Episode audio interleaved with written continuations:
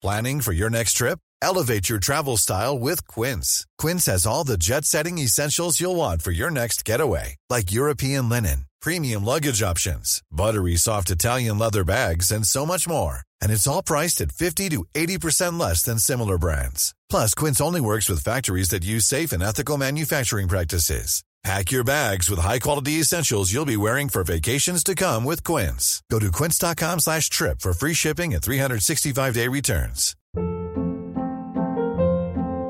Hold up. What was that? Boring. No flavor. That was as bad as those leftovers you ate all week. Keke Palmer here, and it's time to say hello to something fresh and guilt-free. Hello Fresh. Jazz up dinner with pecan-crusted chicken or garlic butter shrimp scampi. Now that's music to my mouth. Hello Fresh. Let's get this dinner party started. Discover all the delicious possibilities at hellofresh.com.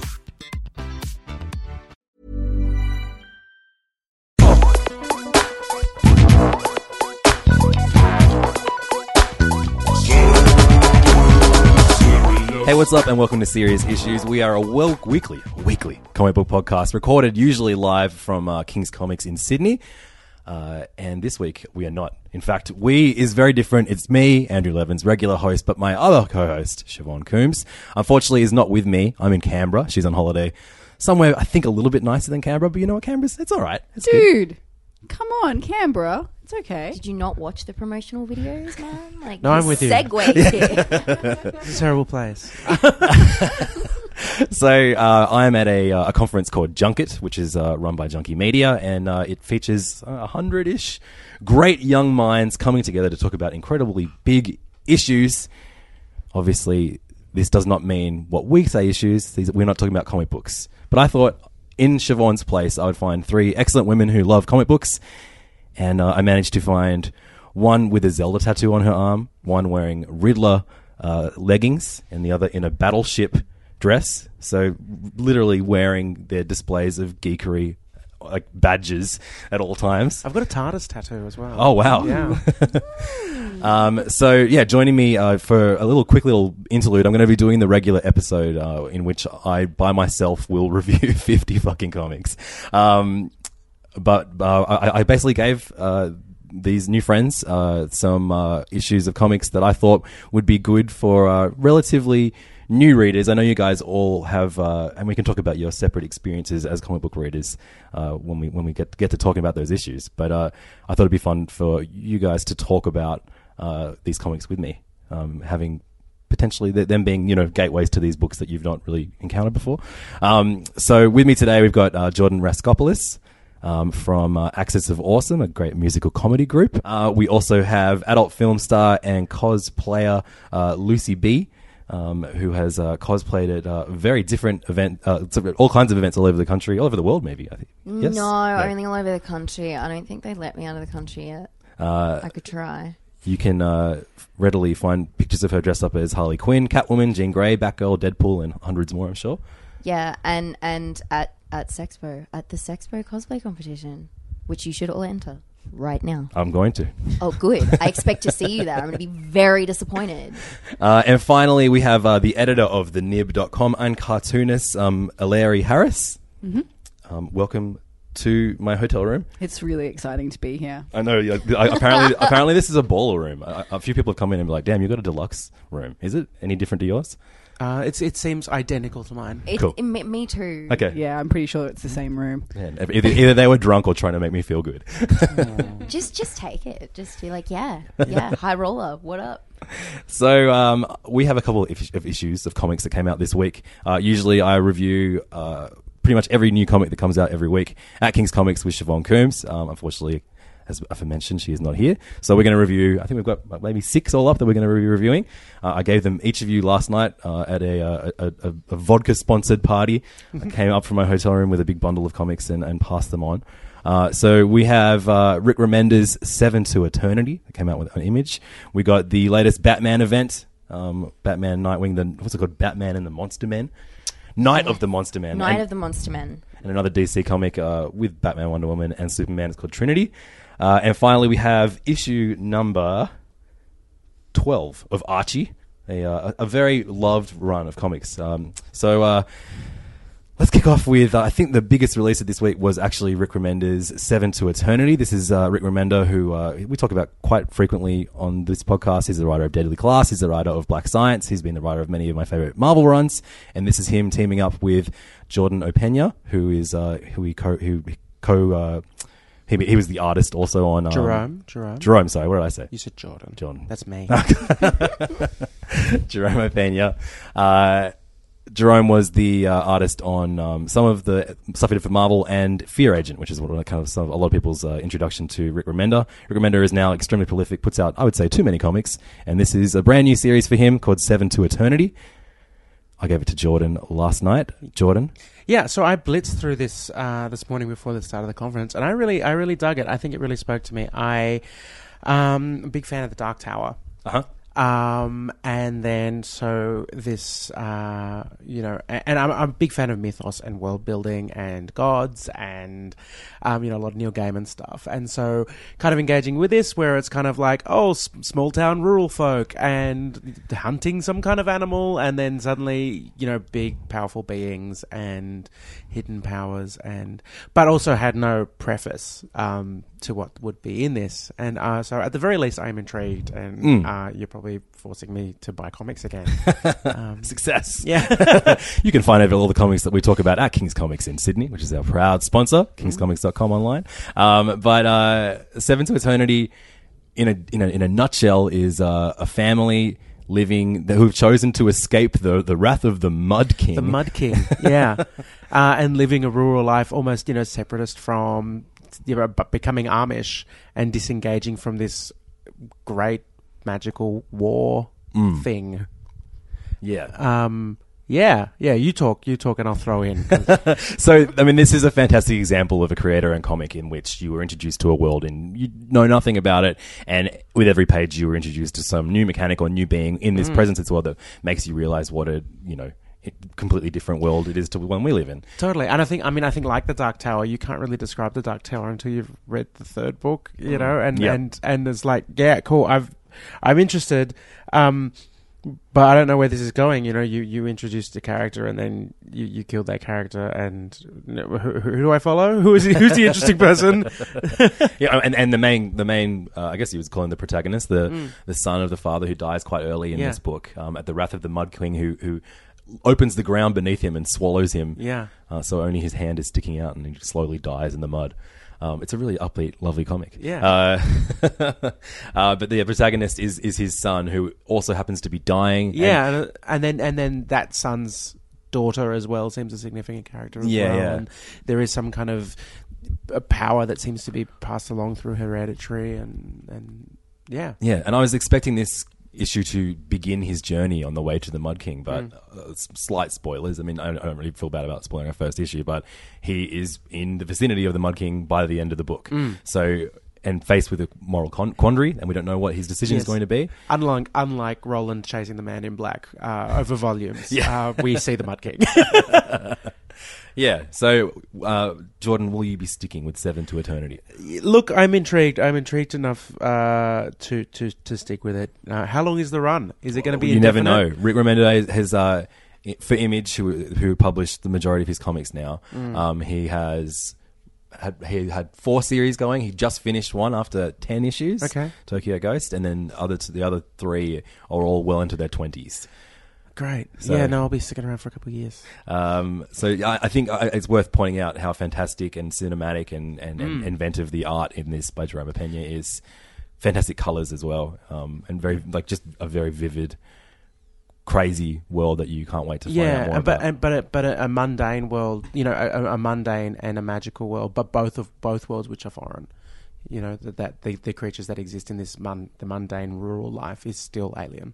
Yeah. So last night Jordan told me that her one of her favorite runs of uh, of comics is Alan Moore's Swamp Thing. So that Yeah. immediately I was like, there there are small kind of thematic connections I can Totally, make between the totally, two. and I those, love, I love, yeah, kind of minutia when then gods are involved, and yeah, Fantastic. All right, so another comic uh, that we read, I gave Lucy three. Oh no, you chose to take three. I was going to give you two, and then you were like, make it three. Did you get through all three of them? I did. So we've got Batman number seven, Nightwing number five, which is the start of the new Batman crossover event between Batman, Nightwing, and Detective Comics through DC. Um, Yes. It was co-written by um, uh, Steve Orlando and Tom King on Batman, and then uh, Steve Orlando and Tim Seeley uh, for Nightwing. And this is about like uh, the, the the Batman character of Hugo Strange uh, has he, he's basically made these turned corpses into these ginormous rotting monsters Yeah, that uh, lots of lots of science there in that in that sense. Like he's using some sort of particular cell, and um, I think there's also I think there's a little intrigue in terms of who has been chosen and and and why those particular people were chosen. I think that's sort of helping our our heroes get a vibe for where these monsters are headed and stuff like that. Um, I wasn't a huge fan. I was not a huge fan of the Batman issue, but I really enjoyed the Nightwing issue. I think the Nightwing, like the Nightwing issue, got a little more intriguing, but um, I honestly like. I I think the Bat family has gotten a bit too big, and as much as I love seeing them all together, I'm like, uh, the story gets quite jumpy. Yeah, sure. But whereas I've I've been reading all of them, Yeah, so I guess I'm kind of used to it by now. But I totally get that. Um, Yeah, I want Batman to be by himself again. yeah, and in this, I want a it's death of the family to be the death of the family. Yeah, I think the other thing about this though was like um, Bruce Wayne was like, "Yeah, I care about all of you," and I'm like, "I'm Big Daddy, and you don't do this, and you don't do that," and I'm like, "Shit, Bruce, calm down." I'm like, "Take a Valium, sit down, chill out, you know, talk Yeah. about your feelings, maybe see a therapist." So there are equal fan bases of people that like the Batman with the Bat family dynamic and Mm. people that love the solo Batman stuff. And there are actually books that cater to both those audiences. Scott Yeah. Snyder's All Star Batman at the moment, Yeah. which is running out, is, is mostly about Two Face and Batman like driving through the countryside together as every single villain in the DC universe tries to take them both out. Yeah, Um, and I, I don't know. I think I find that even even you know I don't mind the Bat family sometimes, but I still prefer I guess a more stoic Bruce Wayne, like Bruce Wayne who cares but doesn't feel like he has to tell you that every five seconds. And I felt like in the dialogue of this, it was very much like I almost lost this person. I can't lose you too. Next page, I almost lost this person. And and there's a lot about like the you know the loss of Tim and stuff like that. Yeah, so Tim Drake has died last week. Yes, But so he's not actually it's dead. Still a bit raw, um, but I think I think in that sense it's a lot like um, I, I struggle in the sense that I don't think we get to see a lot of character development of the individual members of the family when Bruce is kind of hovering over them, and the art as well. Like In the first, in the Batman issue, I didn't like, but I love the art. in the Mm. yeah, I issue. found that if it wasn't like if there wasn't Batwoman or uh, like Nightwing eh, with those vibrant kind of colors in the Batman issue, it just didn't. It, it wasn't striking. It definitely picked up in the Nightwing issue, and and um, I think more of the the intrigue came into it, and the mystery came in the Nightwing, um, and like trying to figure out why this is going on and and where next. And I found that really um, compelling, and I think.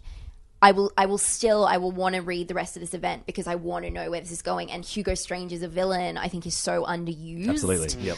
Um, and I love how sort of twisted he is. So yeah, I, I will follow it begrudgingly. That's the problem with events, especially the first few issues, that where they have to have so much to set up because they always cross over with so many different books that you have to set up and and include all these characters.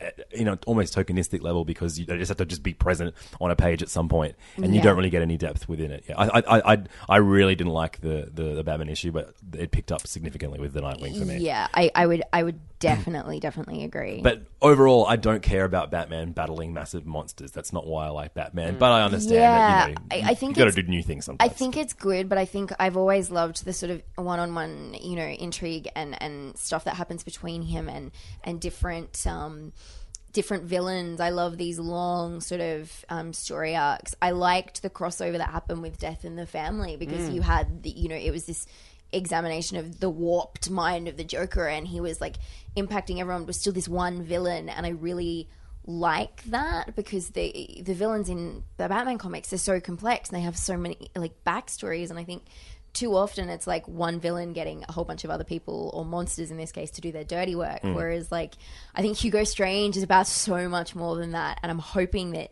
as this continues we'll find out more and we'll focus on him a little bit but also I mean he was ripped in that first issue I was like hey so I wasn't expecting that. I mean, that What do you mean Hugo highlight. Strange's ripped? Is it? or- Yeah, I was like, he's been working out. I'm like, good, good, for him. you. Yeah. well done. Have you seen the, uh, the the the pictures of uh, J.K. Simmons, who's playing Commissioner Gordon, Yes. and he's working out and really buff and shirtless?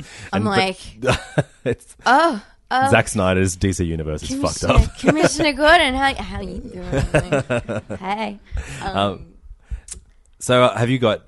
Do do we have favorite favorite Batman books in the room? Like uh, ones that, that, that like your ideal Batman is that in, in a particular I- book or I love I like I love the Court of the Owls Mm-hmm. and and like that whole like that is so and and and the original sort of Arkham Asylum you know um as well I like how that totally um th- those titles totally distort reality. And and you see you know it plays with you know Bruce Wayne's sanity and stuff like that and you don't know what's real. And I just find those stories so compelling but also the notion that you know um there's these big bads that have been there all the time and you sort of um, want to go back and re-look at everything you've ever read because you want to know what you missed and i find that really really intriguing and also i love the art that runs through a lot of the, the Court of the Owls and stuff like that like it's just it's a beautiful comic to look at like as well as it is a, a compelling story Um, so Batman's actually coming out twice a month now. So Mm. that beautiful art that was maintainable for an ongoing run month to month is now not a, like not a possibility. So we, we're getting lots of fill-in artists, lots of you know. Yeah, and I don't. I think that I, I like a darker. I like a darker Batman. Sure. Um, I don't like a, it's too much of a like a light, fluffy, puffy piece. oh boy, Batman. maybe you probably didn't like Trinity then. We can talk about that soon. um, Eleri, have you got a favorite Batman story? To be quite frank, my favorite Batman is cartoon television Batman. The, the animated series? Valid. No, Yeah, the yeah, of animated course. It series. is. It is Yeah. Yeah. uh, the easy. That's all. That was always good, and it's always such a you know. It's everything you love about the character in very great, achievable chunks. Yeah, but also I kind of like that more cartoony artwork style as well. Mm. Like I think that for me that's like of a timeless like there's like, there's a time era involved in that art style that I really like that I I don't know like sometimes particularly with the newer newer issues of Batman that I've seen like I just feel like it's just too much for me. There's like too many things going on. I like simplicity. Oh, you would have hated this as like big, grotesque, bubbling monsters. yeah, monsters. no, no, no, that's not my Batman. And Jordan, favorite Batman? Um, look, I, I really like Hush. I like kind of classic detective story, kind Mm-hmm. of you know unpiecing the puzzle from. from a lot of writers forget that Batman is the greatest detective. Yeah, they think he's yeah. just a guy that punches people. Exactly. I mean, there's plenty of punching, and like I remember Killer Crockett copping it really bad um, in that series. Um, and maybe this is contentious, but I really like um, the first run of All, All Star Batman. I really like Oh, also Batman and Robin with uh, by uh, Frank Miller. Frank and Miller, yeah. Because I, I just, I, I was flawed, but I loved exploring Batman as a sociopath, and Mm-hmm. I, I just, and just the fact of, of acknowledging just that moment in that when, when, when Alfred just acknowledges, well, hang on, you've kidnapped a child, and you have- put the child in a cave to fend for itself in order to do what? To, to, to, to, to make him like you and to make it and, and it's just seeing seeing Batman's you know classic narrative, classic behavior uh, through the lens of him being a sociopath, I think was uh, really ambitious, and I, I'm not sure if it 100 percent got there, but I think it's a really interesting way of looking at a character. Yeah, at, at, you know, even the worst Batman comics is something interesting in there. It's a, what, that's the strength of the character of Batman. Yeah, well, Batman the Brave and the Bold. the, oh yeah, have you the cartoon series? Yeah. Oh, so I love that. oh, That's like that's I like that as much as the animated series. yeah, right. but it's very you know that's for that's something I can't wait to show my son yeah. and my daughter. Um, if you uh, want more recommendations on Batman comics, we did a bonus uh, Batman episode that you can find on our iTunes feed. So go check it out. Listen to me talk about Batman for an hour and a half. um, Eleri, I got you to read. We're going to be talking about more Batman in a second, but I got Eleri to read uh, Archie number 12 by Mark Waid, uh, art by Thomas Pitilli. Uh, now, this wasn't you know the perfect jumping on point for this series but i thought it was you know i mean archie is always quite contained and even though this is now a serialized ongoing story i felt this is th- this tells you what's going on enough. Uh, this is all about the uh, uh, the the so you know the, the constant quandary of is archie with betty or is archie with Yeah, I mean, like nothing has changed in like a hundred years. Like they're still fighting over over Archie, basically. But so 12 issues ago, Archie relaunched, and Right. Archie is a beautiful, handsome, Bieber esque, uh, but tastefully done, modernizing their clothes, making the fashion look realistic and, and, and the dialogue, even though it's written by like a nearing 70 year old man, the dialogue is, I don't think he's that old, he's close. um, he's at least double my age. Um, even though it's written by someone quite old, he get, he gets dialogue of, of young people. He's on the internet enough to take in the, the right stuff, and I, I've we've loved this run. And Siobhan, my co-host, is a massive Archie fan. She has a Jughead tattoo. Um, Whoa, that's like some serious love. yeah, Yeah. Uh, and uh, it's a really exciting time for her now because Archie have actually relaunched all of their books, and there's incredible. There's a there's a like horror take on the on the Archie called Afterlife with Archie, in which they um there's a zombie outbreak, and Oh, it's that's cool. incredible. Wow. Yeah. Um, and there's a there's a like a dark horror Sabrina the Teenage Witch. There's a like Jughead is stronger than ever with fantastic writer Ryan North, who is a and Chip Zdarsky, who are both webcomic writers like a Larry. Yes. Um, uh, uh, they're, they're, they're the writers of Jughead. Um, so it's it's really really cool, and I, I just wonder if someone because you know uh, Eleri does like what would you call them like small contained slice of life kind of uh, you know funny cartoons Yeah. as opposed to comics Yeah. um, on on your website which is Oh, you can look up my stuff at larry.harris.com. Mm-hmm. Yep. um, and I, I I I wonder I mean I, I feel like Archie is just that uh, that entry point to car- cartoons for so many people for comics for so many people did you did you grow up with Archie I definitely did. Actually, when I was growing up, my my dad's American, so my grandma in the states used to send me boxes of Betty and Veronica and Archie comics all the time because they like you know supermarket fair everywhere and stuff. But um, this was not the Archie that I know. and what did you think It is the most emo Archie story I've ever read in my life. it's like it's like they're all it's all drama. I love that they're texting each other all the time and it's like are you like you know letters are you. They use within the first page there's like a reference to, you know, Veronica ghosting uh, Archie, which I thought was like, yeah, yeah, you're totally hip with the kids. Check Seems out so the heavy. It does terminology. seem like a seventy-year-old man, you know, putting on a baseball cap and trying to blend into a high school. no, it's, I, I, I'm- I promise you guys, it is really, really good, and, and it is there is a believability. You know, these like it is, it is dramatic, but it's dramatic from a teenager's point of view, and I think it captures that really well. Like, yeah, teenagers think everything is a disaster. Yeah. Life changing horror moment. but it's still a comedy book, and there are Yeah. still some really funny moments in this. Anyway, I'll let you tell me more about what your thoughts were this. Um, I think the art is really nice, and I do agree with you on the the clothing stuff. It's really interesting how they've like uh the way that they dress is super like you know teen America right now, and I, I appreciate that for sure. Like I like that kind of development. Um, I did think that there were a couple of problems in some of the dialogue in terms of race related stuff. Right. Um, because Betty's new boyfriend, who is a guy called Sayid, who is very clearly a person of color. He has been in Archie comics for quite a few years. Oh, has he? Yeah, Sorry, yeah, I'm, yeah. I did not know that. I've clearly not read a lot of Archie comics, but there's that there's that bit in there that it says where Betty says to him in a fight that she says she doesn't want to be a piece of property to be owned. To say, yeah, right. Because Sayid is of Middle Eastern descent. Um, sure. Yeah. I didn't pick up on that.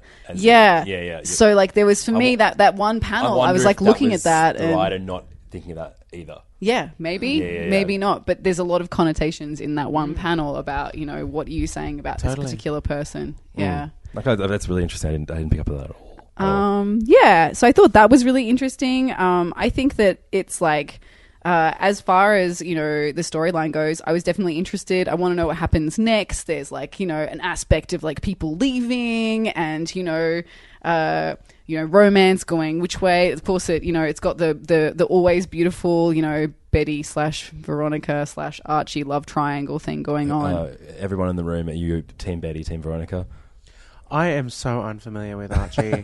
um, Betty's the uh, like the, the girl next door. Um, uh, you know, tomboyish can fi- can fix a car better than Archie can. Sure. Uh, and uh, and Veronica is the rich girl that comes to town, and uh, everyone's obsessed with her, especially us. oh, then Team Betty.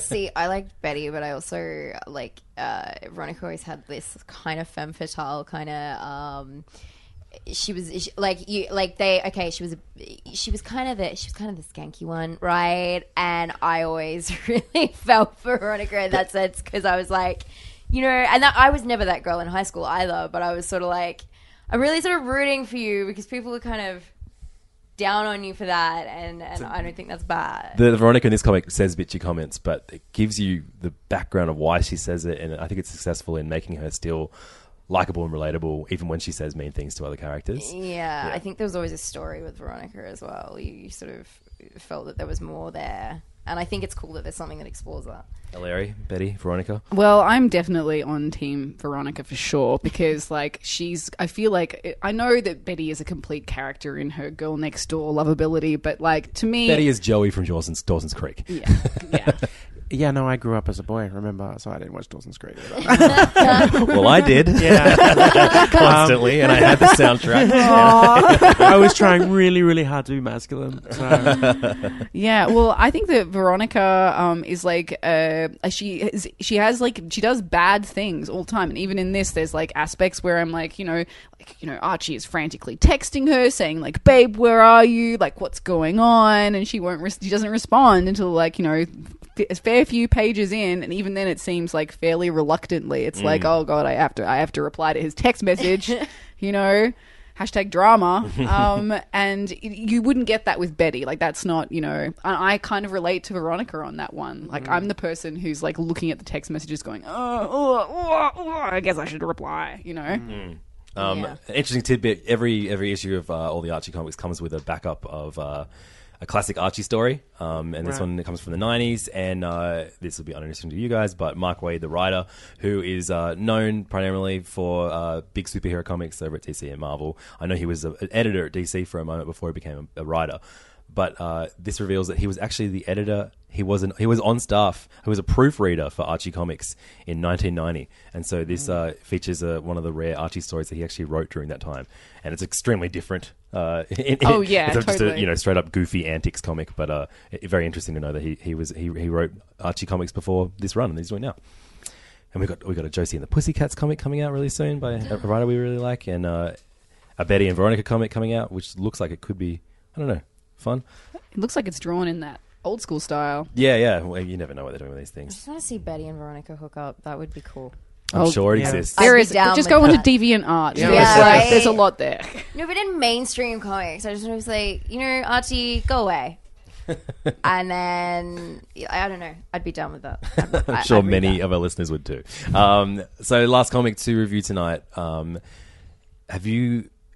What is everyone's thoughts on DC, the state of DC movies, particularly Batman v Superman? I don't know if you saw it this year. Did you see it? Yeah. It, it- you know what? I, I, I saw it and I thought it was garbage. And then um, a few months later, I was invited to go to the a, a cinema screening of the extended version.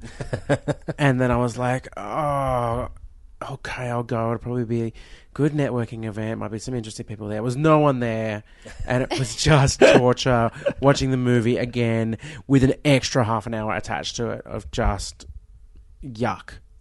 I uh, I I, was watched loath it. to it. I I watched was it loath. again for the second time on a cruise ship with my mother and my grandmother because they hadn't seen it before in an That's so auditorium sick your in front grandma of a wanted to big watch screen. it. And I was like.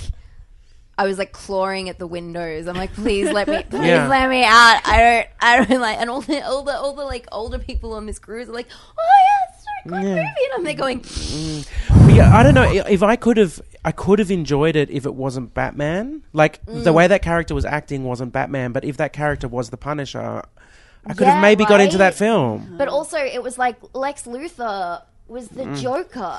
Yeah, but also, me. but also, you know, in the trailers and everything, setting up Lex Luthor as you know a, a, young startup, you know, Mark Zuckerberg character was genius. I thought, and then that was squandered it. I was I was so intrigued by that, and then it was just they they really sort of they they wasted that opportunity, and then at the end we're sort of going nuts, and I'm like, what are you what are you trying to do? I'm confused, Yeah. and it's like. I don't know. Like every time I hear the word Martha, I like sink into a deep state of mm. depression. It's like, why did you say that name? I'm oh god!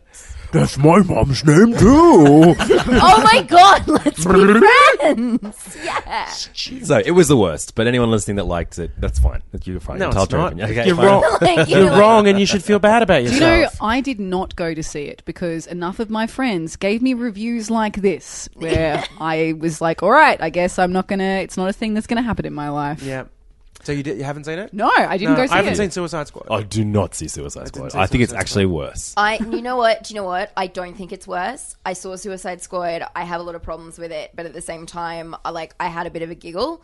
Um, I had no giggles Good point. during Batman Good vs point. Superman. I actually Zero giggle. weirdly loved uh, Jai Courtney's Captain Boomerang. Yeah, as- like there yeah. were moments in that that stuck out for me, and separate from that whole movie, I would have I would have loved to see that, Mm. and and I was just sort of like, oh god, damn it. Yeah, particularly when Marvel's knocking it out of the park and they're doing Civil Civil War at the Mm. same time, Oh, that's and you're a just good going, movie. yeah, they spent eight years building up this cinematic mythos to get to the Mm. point where Captain America can fight Iron Man. They don't open with that, with people just scratching their heads. Do you know the best bit of Batman vs Superman though for me was Wonder Woman when she just flies in at the end with a sword and the music gets better and I'm like oh yeah um, and you sort of sit there and you're like yes queen and you're really you're really into it at that point um, And that's why I That brought up moment. Batman v Superman That because moment. that introduces cinematically the the, the, the Trinity of, that is DC, that is uh, Wonder Woman, Batman, and Superman. And so we have a comic called Trinity, um, which is written,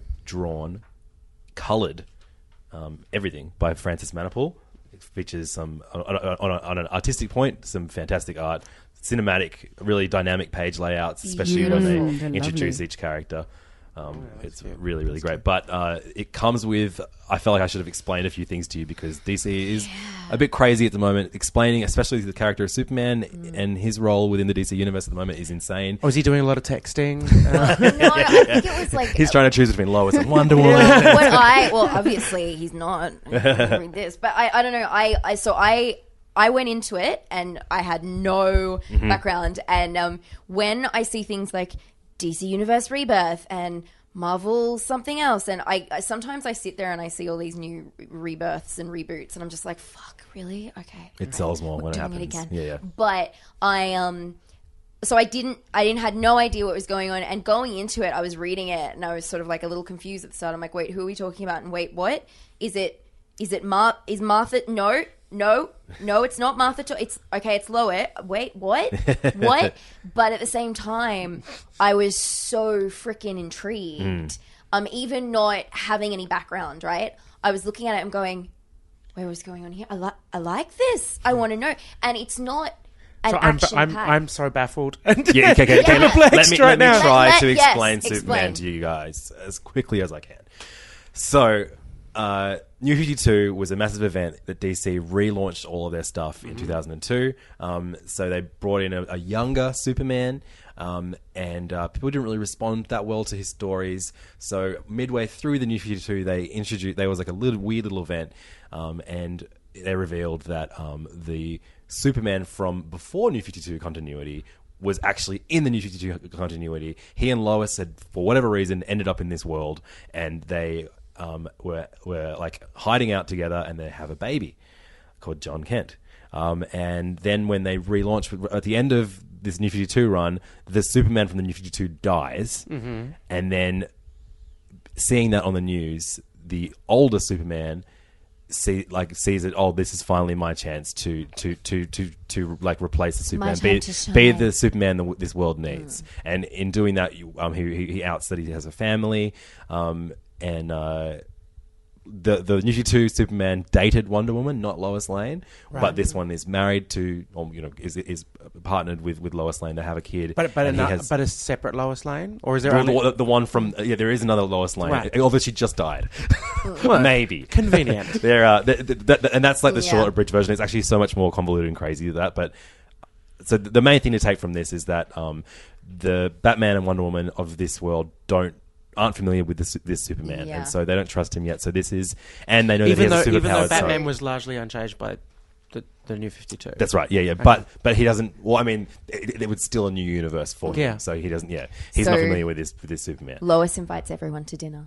So they can get to know each other They better. can bond. And it's not really a heavy action story at It's all. not, it's all about it's the like- characters and Yeah, and I think I think not knowing about the new Fifty Two sort of and, and all the stuff that had happened previously, I still found this really interesting, and I really loved, I really love the the weird sort of triangle that exists between Wonder Woman and and, and Batman and Superman. I re- I've always loved that. I've always loved that sort of dynamic. But also, I love that I don't know. Wonder Woman brings a boar to dinner.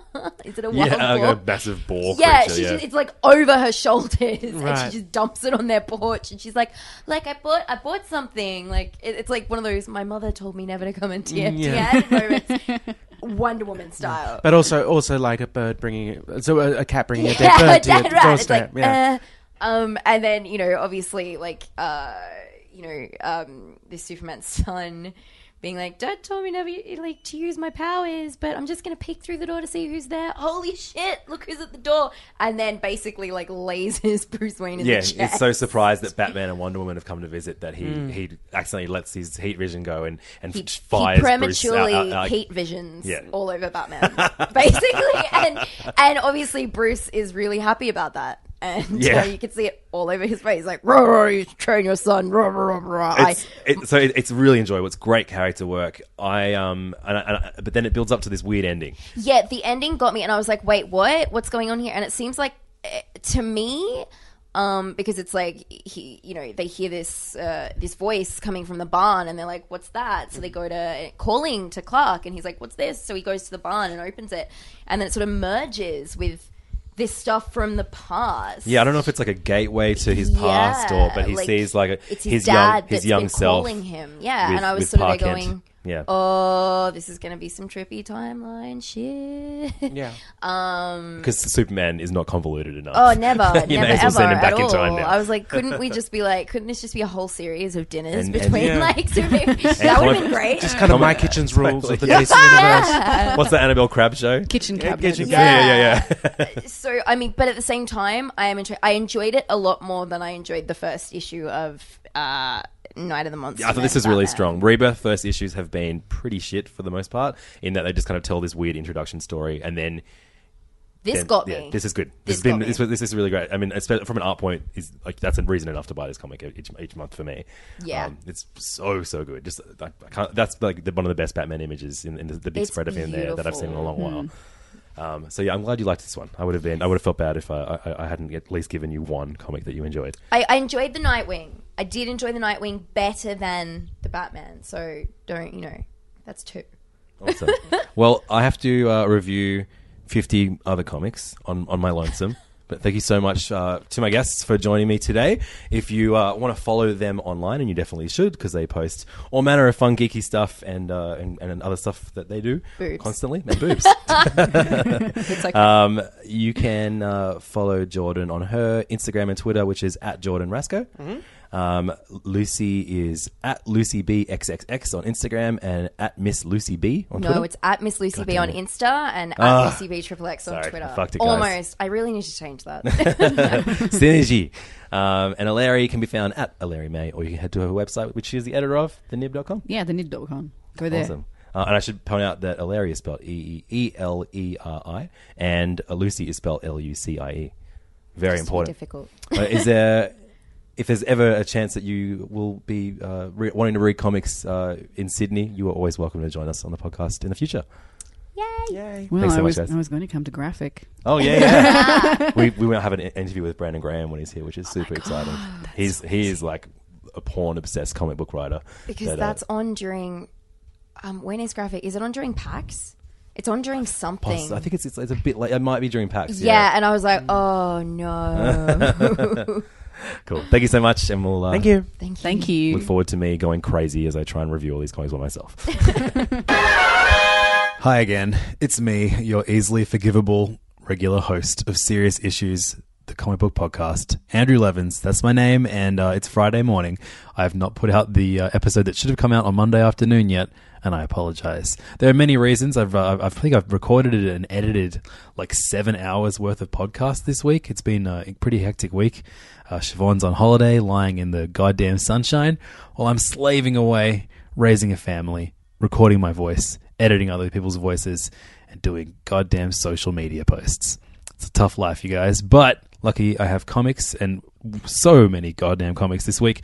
Uh, it's Friday I read pretty much absolutely everything that came out this week. There are very few comics that escape my grasp. We've got Civil War reviews, we've got um, a whole bunch of new DC and, and Marvel, a lot of Marvel stuff to get through. So before we get there, I had Siobhan, you know, give me three minutes of her important holiday time to review her favorite comics from the week. So let's hear from Siobhan now. Hey guys, this is Siobhan. Um, I am currently out of office. You might be able to hear the sounds of the picturesque Australian landscape around me. Um, but as this is, you know, being a comic book fan is a 24 7 job, I've brought my comics with me on holidays. And I'm going to tell you my top three picks for this week. What a week to go away on holidays. There were so many good comics that I wish I could chat with Levins about. We had the start of the Monster Men um, story in the Batman books. I really want to discuss the end of that Civil War issue 5 because that's a bit nuts. Um, and there were some great comics as well this week. I um, I had a really tough time picking my top three. The three um, honorable mentions I would like to discuss are um, Trinity, the new series by Francis Manapul. So cool to see Francis Manapul back on a book and absolutely killing it. Uh, Seven to Eternity, the first issue of the new Rick Remender and Jerome Opeña book. Really thought that was cool and interesting. I'm excited to see more of that. And we had another great issue of The Mighty Thor um, by Jason Aaron and Russell Dauterman. But my top three picks for this week are Black Hammer, issue th- three by Jeff Lemire and Dean Ormston. This just continues to be such a such a brilliant book. You guys really should be reading this. It's covering all kinds of subject matter now, um, far beyond what I thought it was originally going to, and I just love it. I love the characters. I love everything about it. Um, issue seven of Superman. This is what I want from Superman books, and read in conjunction with Trinity. This is like this is the DC universe that I know and love. More standalone comics about people, superheroes going to carnivals with their family. Yes, please. Um, and obviously, the, the top pick of the week has to be um, The Vision, issue 11 by Tom King and Gabriel Walta. Oh man, this is the penultimate issue before um, before this completely brilliant series ends, and I just I don't even want to. I can't even say anything about it because I don't want to ruin it for anyone who's reading it. But um, so so brilliant, so good, guys. Um, that's about it from me. I'm about to go and lay in the sunshine and read the latest volume of um, Urasawa's brilliant series, Master Keaton, because I'm a nerd. Um, thanks, guys, and I will see you next week. Cool. Thanks so much, Siobhan. Enjoy lying down, doing nothing. Actually, I think her holiday. I think I've, I've, taken so long to finish this episode that her holiday might be over by the time this uh, episode goes up and you hear it. So, uh, you know, we, we don't have to be jealous of Siobhan anymore. Her holiday's over and she's back in the real horrible life like the rest of us. So let's uh, do the segment that we would normally do at the beginning of every episode. Uh, it's called First Things First, and uh, we that is a segment in which we review all of the new number ones that came out this week. However, it's what halfway through this episode, so uh, it's like first thing seventh or something like that this week. But uh, let's review all of the first issues. We've already reviewed Seven to Eternity and uh, Batman, Wonder Woman, Superman, Trinity. Um, I enjoyed both of those. Uh, been thinking a lot about Trinity as well, about how that's kind of like representative of what I really want from the DC universe at the moment, as far as that those three main characters go. Um, that said, that's not that's not a slight on on on Batman, Wonder Woman, and Superman in their individual comics, all of which I really really love too. Anyway, DC put out two comics that, uh, spoiler alert, I did not love this week, and they both happened to be number ones. Uh, the first of which was uh, Cyborg number one. Now, we read the rebirth issue of this, um, and uh, we give a lot of, you know, we excuse a lackluster rebirth issue because sometimes they have to just set up all the all the things in place and not really feels like an addition to a to a to a story. Um, so we always give the actual number one issue a proper chance. This one was written by John Semper Jr. with art by Paul Pelletier. My problem with this story is that it's clear that the writer clearly has a lot of love for Cyborg, but I'm not familiar with the work of John Semper Jr., but it really felt like this comic was written like 20 years ago. Um, and that's not inherently a bad thing, but I just felt like a lot of the racial elements of this story were really heavy handed and dated and, and not like just kind of doesn't didn't really kind of have a, a, a anything any real importance behind it. Um, especially when you have Cyborg, who is you know grappling with whether he's a robot or a man, uh, being taken in by a blind jazz man who uh, tells him that Jazz is the key to, to him figuring out, you know, getting in touch with his humanity side, and he's uh, he's so used to to program stuff, but freestyle jazz, man, that's gonna save you it really felt like this was written. This this felt like an episode of Captain Planet to me. Um, so I will not be sticking with the cyborg uh, story, and uh, I look forward to the day that we get a really great cyborg series because I do think he's a great character. He's been used really well in team books in the past. I mean, you can look no further than comics that were actually written twenty, even thirty years ago when he was part of the Titans and stuff like that. But uh, yeah, he he deserves a a, a a series that's as good as you know the aforementioned Superman, Wonder Woman, and Batman. And unfortunately, this current series doesn't look like it's going to be that. Um, over to another book that came out, another number one. This is a limited series, one of six, uh, called Raven. Uh, Raven, another member of uh, the Teen Titans, um, probably most famous uh, outside of the comic book world um, as one of the main characters of Teen Titans Go, voiced by Tara Strong. Um, very funny. Uh, actually made a comment a while ago about where the hell is Raven in the Teen Titans books that came out through Rebirth, and this book is very confusing in that it exists between New 52 and Rebirth. Um, and that isn't even the most confusing aspect of this story, which involves demons and like the, the, the core of it. The story is is pretty fun. It's um Raven trying to fit in at a high school and escape her crappy superhero demon life. Um, but I just there and there are some great moments like her kind of trying to integrate into a high school and uh, over the course of a page her using her weird emotion controlling superpowers to uh, make people kind of focus on their own problems instead of her her, her appearance. And look there, there were a few moments I liked in this. Overall I just think this is a, one that goes in the not for me category. Um, like so many of Marv Wolfman's comics from the last couple of years. Uh, the art by Alisson Borges on this is, is probably the best thing about it, and there's some great colors by someone called Blonde, um, which I assume is uh, so I think yeah, I think the, the colorist on this book was Frank Ocean's last album. Cool. So uh, they're the DC number ones. Uh, the problem with making bad jokes when you are recording an episode by yourself is that no one even gives you a pity laugh. So uh, if you're pity laughing at my bad jokes, let me know. Serious issues at kingscomics.com or hit me up on Twitter at levdog. Uh, so I also read a book, um, and I, in fact, um, you know, thanks so much to my guests earlier, um, Jordan Larry and uh, and Lucy for reading comics that I gave them at Junkee. I gave a few more around, and I haven't had them returned yet. In fact, they weren't reviewed, so uh, I, I, won't, I, won't, call out their names. But I lent Britannia to someone. Uh, Britannia is a new comic by um, Peter Milligan with art by Juan José Ryp or Ripe, um, and this is uh, out through Valiant. And uh, it is uh, a, a really, really heavy-handed kind of like almost like a sexploitation kind of demon comic set in ancient Rome, which sounds like it could be kind of awesome. Um, I and I used to love Peter Milligan. Like his X-Statix run is one of my favorite Marvel runs of all time, and I'm sure there are countless other. I've, I've got I've read some incredible Batman stuff. In fact, we gave one of his Batman books, uh, Dark Knight, Dark City, or whatever maybe it was called, um, in our All Batman episode. I like Peter Milligan. I used to love Peter Milligan. Um, I think his last 50 issues of um, Hellblazer on Vertigo are like the the absolute low point of the series. Um, but a lot of people disagree with me. Um, and uh, I feel like I always kind of pick up, even before the podcast, I would always just pick up the first issue of any series he was doing uh, and working on. So I was kind of like, oh, well, you know, Valiant are doing really great things at the moment. Hopefully this is going to be great. But I just, I thought the art by Juan José Wright was, was pretty great, if not a little like, you know, it felt basically this felt like a, a, a, comic that should come out on Avatar. Not, not it didn't feel thematically linked to the Valiant universe in any way at all. And I don't know if that's a problem or not.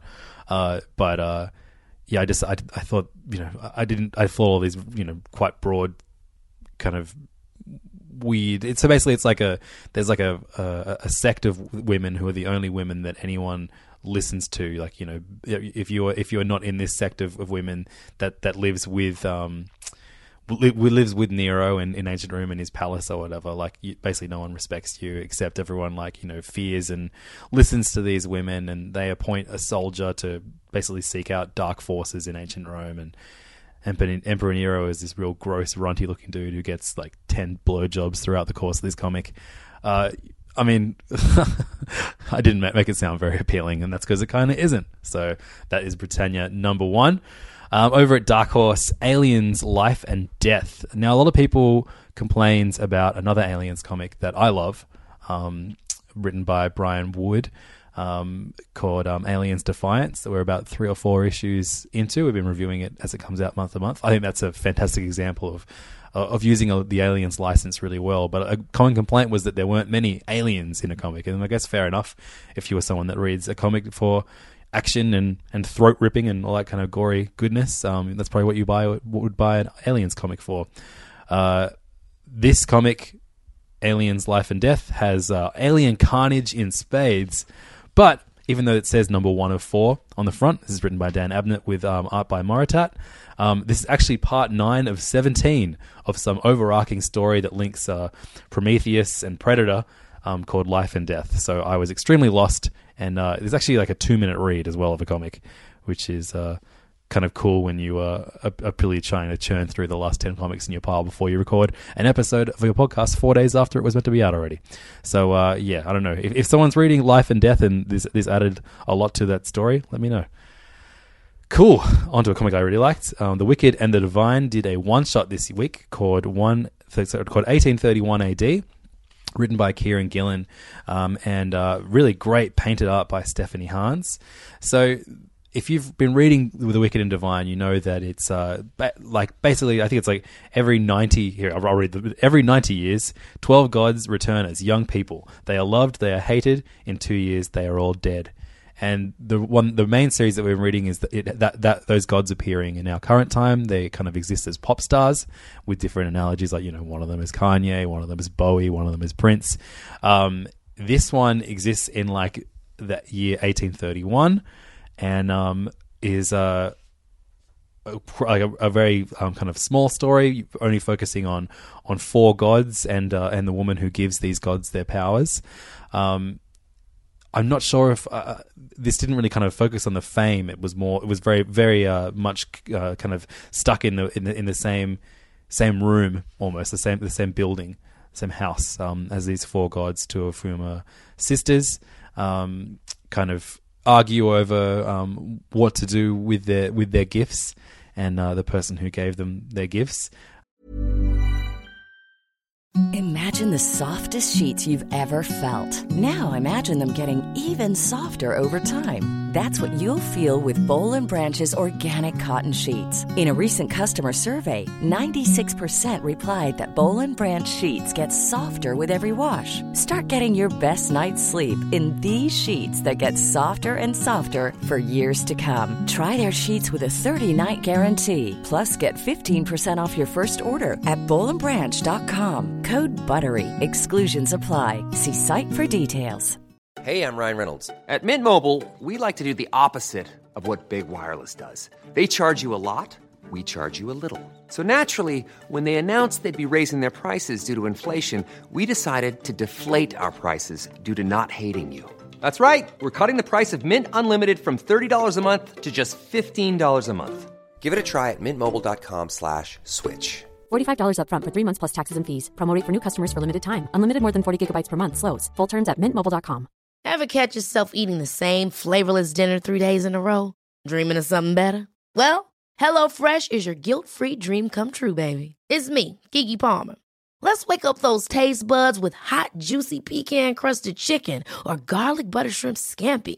Mm. Hello Fresh. Stop dreaming of all the delicious possibilities and dig in at HelloFresh.com. Let's get this dinner party started.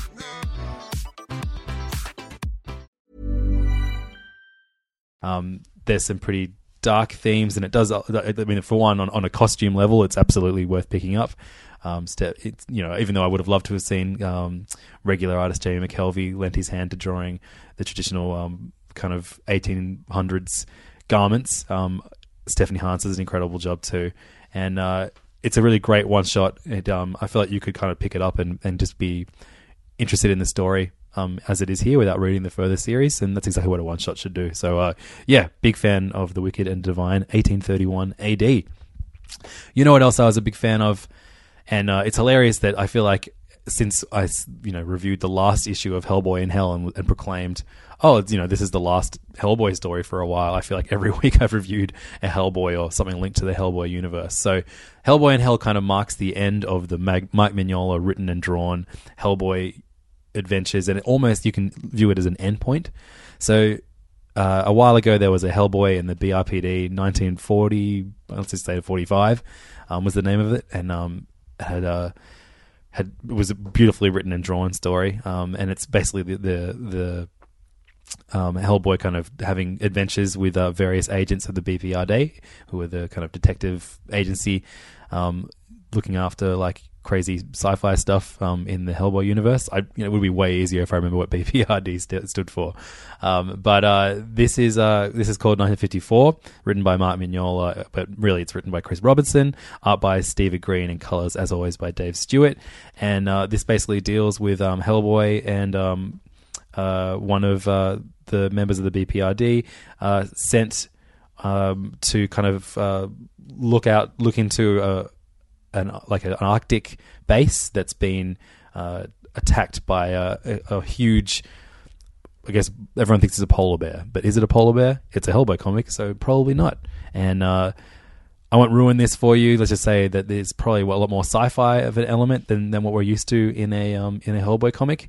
And uh, I thought this is a really really great, just fun action Hellboy comic. Um, you introduced introduced to some dastardly characters, and uh, you know they're all going to get picked off and killed by monsters. So. Uh, a, a plus. I really like this comic. Hellboy and the BPRD 1954 number one. I believe it'll be a five issue series like the rest of them are, and uh, I'll be getting every issue of this because it's a lot of fun to read. So the big at number one this week, the big the big event that kind of came out of nowhere that everyone uh, apparently orders were, were huge for this at King's Comics. Um, Revolution through IDW. This is the coming together of Transformers, GI Joe, Action Man, ROM, the Micronauts, and MASK Mask. Um, so this week I read three comics that had ROM in it, which is something I thought I would never do in my entire life. Uh, so Revolution immediately looks like it could be the best comic ever because it has a Tradd Moore cover. Uh, inside is uh, I don't know. I mean, it's going to be interesting reviewing this event and comparing it to like a DC or a Marvel event because I mean, you could argue that that GI Joe and Transformers are as big as Avengers, Avengers and X Men. You know, and they're certainly household held names, and combining them with all the other kind of IDW properties, Hasbro properties that that now have comics based on toys. You know, this this could be viewed as something as big as Civil War Two or whatever the last DC event was. Um, this is basically uh, the, uh, apparently Transformers eat purple diamonds. and uh, all the purple diamonds are in a mountain, and it explodes as um, Iron Man goes to rescue whoever's inside the mountain. Uh, finds a British GI Joe guy in there that's been impaled by these diamonds, and then he, he, the whole thing explodes and he dies. So he has to report back to GI Joe and let him know, Action Man, you know that he's found these guys in the UK and. Um, what what does this all mean? Then it, we cut back to um, Scarlett from the GI Joe, kind of giving a big presentation to the president about you know the, the the rule of the Transformers and that they eat these purple diamonds, and then we kind of see a big meeting of Optimus Prime and um, Soundwave and all these uh, different what are they called? What are the good ones called? Autobots hanging out, uh, discussing that, that like you know that their that their base is built on top of these diamonds, and are they going to explode too? Uh, meanwhile, a bunch of um, t- a pair of um, transformers are like looking out for humans and helping mend a dam or something. And GI Joe attacks them because they think that the diamonds exploding was a uh, attack by the transformers on human race. Um, and so then the transformers show up to try and stop the GI Joe from attacking their their transformery brothers. And um, they they almost have um, the kind of the situation settled when suddenly Rom shows up and uh, takes out some members of GI Joe, just straight up wipes them off the face of the earth. And of course, because he is a big old robot, GI Joe think this is an attack um, on on them by Transformers. So it's a war, guys. It's an official war, the Revolution War. Um, I want to definitely comment, like you know, this is a big, silly event comic, but I feel like it was everything I wanted out of a big, silly event comic. I'm going to talk about the tie-ins in a second, which you could argue were entirely unnecessary. But uh, they really give you a lot of bang for your buck here. You get for three ninety nine, you get you know the main the main story. Then you get this great kind of um, uh, manuscript of communication between Action Man and um, and Mainframe and talking about like in between Action Man and GI Joe's world, which is really interesting. And then there's a a prelude to Revolution in the back too. So from a money, this is worth your money from that point of view. Um, whether or not this story is going to be, you know, anything more than a bunch of eight year olds whacking their toys together, which is kind of cool in a way. Um, yeah, it, it remains to be seen. But uh, yeah, so written by John Barber and Cullen Bunn, and uh, written art by uh, Fico Ossio, which uh, I really liked. I thought he, he, you know he has a lot of different, very recognizable characters and, and styles to, to to draw within the same universe, and he does an excellent job. Um, I'm not sold on like Transformers interacting uh, in the same world that Action Man and GI Joe does, but apparently that's something that's been happening for ages. So whatever, I'll just accept it, and uh, I look forward to reading uh, this Revolution event. So that's the end of first things first. I'm going to continue immediately into the other Revolution comics I read this week because I also read Revolution Rom, which uh, was written by uh, Chris Ryall, Christos Gage, and Ron Joseph. Um, uh, so Ron Joseph did art in this one, and uh, this is a. Uh, it doesn't really tie directly into the main story that the Rom series is taking, uh, is telling, but it basically sets up why Rom showed up to the battle between GI Joe and Transformers and took out the GI Joe members. Um, if you've been reading the regular Rom series, uh, which I'm going to review in a second, uh, you, you'll know that um, dire wraiths, which are the uh, the, the beings that took out all of the other space knights, of which Rom is the last one. Um, they uh, it's so fun to explain by myself with no one rolling their eyes at me. Uh, dire wraiths of imposing as as humans on Earth, and so Rom has this like crazy weird detectory gun that he first he detects and then he turns into a blaster and he lasers them away. And so he finds out that uh, a GI Joe member has been posing, uh, has been taken over by a dire wraith, and so that's why he shows up and takes one out in Revolution.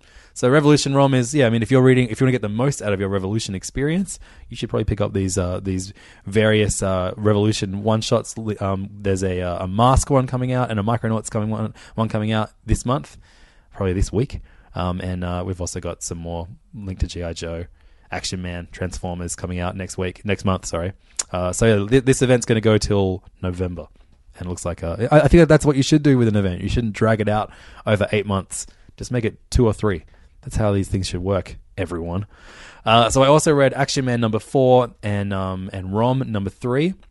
Um, both of these uh, have the road to revolution or revolution starts here, kind of big tag on it, but neither of these stories really linked to uh, revolution at all. They just continued um, the the main stories uh, that have been told in this series. Um, Action Man, written by um, uh, John Barber, who's also writing Revolution, um, and actually I, I, really like this series in general. Um, uh, kind of uh, Action Man figured out who Doctor X, the new Doctor X was, and it turned out it was someone quite close to home in the last issue. So this is him trying to escape Doctor X's grasp um, and uh, reunite with his with his team. Uh, I, this is a, like a, just a fun a fun spy comic. Um, I I don't know if uh, I need to read past this point. It almost wraps the story up quite well. Um, we'll see. It looks like everything's tying into Revolution, and uh, if Action Man's role in Revolution inspires me to keep reading, maybe I will. Rom, on the other hand, uh, this is written by, again, um, Christos Gage and um, and Chris Ryall. I'm just like I'm not wild about this uh, this Rom story. I mean, he just I, I think I don't know. I don't, I don't think I, I, should feel bad about you know needing to read more than six Rom comics in my lifetime. Um, but uh, yeah, the, the dire wraiths have infiltrated Earth, and there are there's like two humans that trust Rom, and everyone else just thinks Rom is this crazy robot that's killing all their families. And fair enough, because that's what he's doing. Uh, uh, I mean, it's just one of those. This is what this was a uh, of all the um, Revolution linked stories. Uh, this is the one I'm the least into. So I think after Revolution finishes, I will drop Rom. Cool. That's Revolution wrapped. First things first is wrapped. Usually I would do a thing called flip a coin to figure out if I talk about DC or Marvel next. I don't have any coins on me, so I'm going to flip this spindle of yarn. And one of them has a barcode on it, the other one doesn't. So barcode. So if it lands on the barcode side, that's DC. And it didn't, so we're going to do Marvel first, which is annoying because there's like four DC books and so many Marvel ones. Um, so we've already reviewed. Oh, did we review any Marvel books earlier? I don't know if we did. Um, but uh, I, I lent a few other um, Marvel books out to friends. Um, so uh, I don't have them in front of me, but I can look up what they are and remember what they are for you. Doesn't really matter. Don't even need to tell you. Uh, let's talk about the big Marvel book that came out this week first, and that is Civil War number five. Civil War two number five. I mean, I, I, I, my my review could just be silence and a, and, a, and a sigh before that silence, which is kind of what I just gave you. But in a way, this is what everyone wants out of a massive comic book event, right? Like this is the one where both sides of, the, of, of all the superheroes you know and love start punching each other in the face, and there are lots of like you know really impossibly drawn angles in which they all manage to fight together on the same double page spread, and you have you know all your weird favorite heroes going head to head, Luke Fist versus Blue Marvel and. Is that his name? Blue, whatever his is. Um, Rocket Raccoon versus Magik. Uh, lots of weird, fun stuff. Um, but uh, it just it just felt like you know this we've seen this shit so many times before, and no matter how good David Marquez draws it, the story is just so minimal in this, and this has one of the most laughably bad jump forward to the future endings that we've seen so far in Civil War Two, which I'll spoil for you now. Uh, jump forward thirty seconds if you don't want to hear me talk about it. Uh, so there's this massive fight between everyone on Carol Danvers' side and everyone on Iron Man's side, and Carol Danvers has the Guardians of the Galaxy show up to help fight on her side. Um, and uh, and I think Miles Morales is like on no, he's on Tony's side, but for whatever reason, it it jumps forward in time, and everyone sees this vision that that Ulysses has given them. This beautiful vision, what a gift! Thanks, Ulysses, of Miles Morales as Spider Man, impaling civil uh, in, impaling Captain America, Steve Rogers, who is you know already been through a, quite a lot in this last year, impaling him on a big old spike, and uh, his uh, his shield is all busted and broken, and he's on and he's on the the White House steps. Um, which is just like I get that that you know you're meant to like oh whoa, but I just like this this just feels so obviously that's not going to fucking happen. They've already killed the Hulk. Rhodey's dead. She Hulk's in a coma.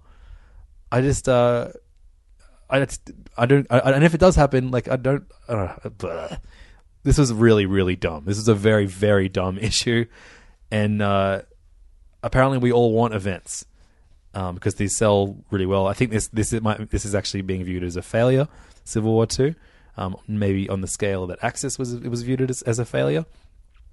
Uh, and uh, yeah, I think it should be. This is this has been this kind of car crash that's been I've been eagerly awaiting every issue, and I'm still looking forward to the next issue because, like, I just like what dumb shit is Brian Bendis going to ha- make it happen next? Uh, who knows? Maybe um, Black Panther is going to chop off Brian Bendis's head in issue six. That'd be interesting. So look forward to that. Civil War two, um, and then of course we have all of the many many tie-ins, um, some of which are not quite as tie-in as the others. Uh, we have uh, the final issue of Civil War II Choosing Sides, which is hilariously ending three months before Civil War II ends. Uh, so this is um, the we see the finale issue of um, Declan Shalvey's really great um, Nick Fury story, um, which I, I really enjoyed. Um, we also see um, serious issues favorite Chelsea Cain write a, uh, a story about Jessica Jones. Um, with I think Alison Sampson on art on that one. And uh, while I didn't think from a plot point of view it was as successful as some of the stuff that uh, Chelsea Cain has done with Mockingbird, um, I did think that um, she had a, a, really great grasp of uh, of the character of Jessica Jones, and I definitely think Je- uh, Chelsea Cain should just be given any any female character or any or male character, but you know we, we need more great female led uh, comic books written uh, in the Marvel universe, written by women, and I think she has just a, is, just entirely capable of, uh, of, of writing pretty much all of them. Uh, there's also a, uh, a White Fox story in this, uh, which I don't remember anything about. So there's that. we also got all new Wolverine number twelve, um, dealing with the a, a, big a big death that's important to this thing. You know, old man Logan potentially kills someone in this and uh, I was like, oh great, another death in Civil War Two. But then it kind of turns out to not be uh, true, and it turns out that the person that we thought were death has has a, has a healing power too. This is like one of the weaker ep- issues of um, of Tom Taylor's Wolverine run, which I think up until the Civil War event has been really really great. One of Marvel's best books. So um, yeah, definitely one of the series that is suffering because it has to tie into Civil War too. Um, there weren't that many of those this week. Um, I will give a shout out to the X Men Civil War two uh, miniseries written by Cullen Bunn. Uh, this was just trash. This was worse than the, the Civil War two issue in that it was just like, just you know, mutants going head to head for the the tiniest amount of plot. You know, the the, the series the miniseries ends, and I feel like the only thing is that that, that, that that's been achieved by this from a um, continuity standpoint is that um, uh, you know, uh, what's her name, um, Psylocke doesn't doesn't trust Magneto anymore. Like that's you told you had four issues. And that is the only thing that, that, that stays from this. Everyone else is like forgiven, reunited. They hit the reset button, except Psylocke doesn't doesn't trust Magneto anymore. This is probably the worst of the uh, Civil War two tie-ins that I read overall, and I read all four issues of it because I'm a sucker. Uh, let's talk about some Marvel comics that were good, though, huh? Uh, I thought Becky Cloonan's Punisher run. Um, w- I thought it was, you know, it's been pretty good so far, with art by Steve Dillon. But issue five this week, uh, with um, Punisher kind of teaming up with the um, with the federal agent, who's uh, now basically like out for revenge on on uh, on on the same person that uh that that Punisher is. So they're both going after the same the same dealer, the same target. They they infiltrated a drug lab together, and I just thought this was far and away the best issue of the run so far, and um, reason enough for me to just sign up for the entire series. Um, this was really really great. Incredibly, just you've never seen Steve Dillon colored like this by Frank Martin, um, and uh, everything clicked. All these characters just, that she's been setting up, all of these new kind of uh, drugs and, and weapons and gangs. Um, and there's some there's some gory stuff in this book too. Um, but uh, I, I, really really loved this issue. I thought this is probably the, the strongest thing that, that that's come out of the run so far. So looking forward to the rest of it.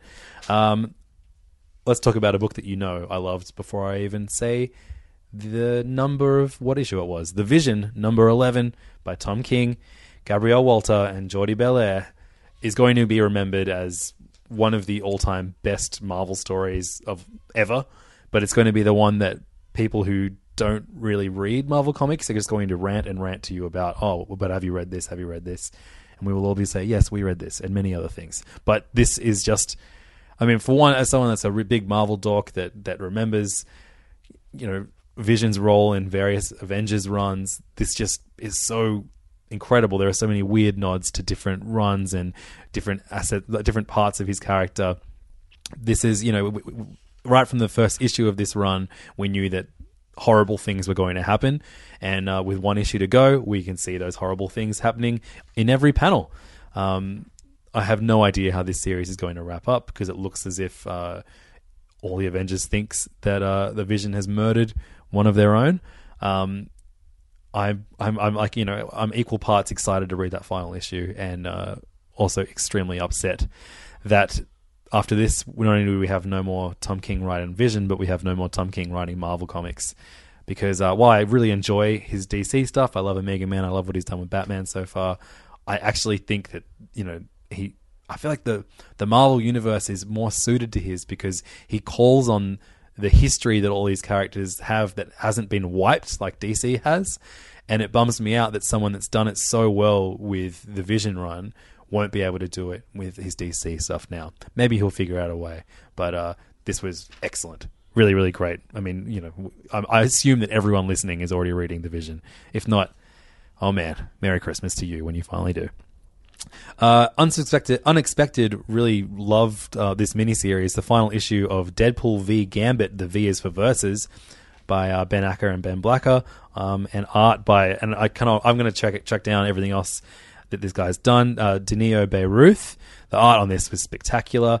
This is just like a really really funny and and and kind of very expansive uh, mini series that involves um, everyone from um, uh, from Asgard to uh, Kunlun. So you have the worlds of Iron Fist and Thor kind of coming together without Iron Fist or Thor being present.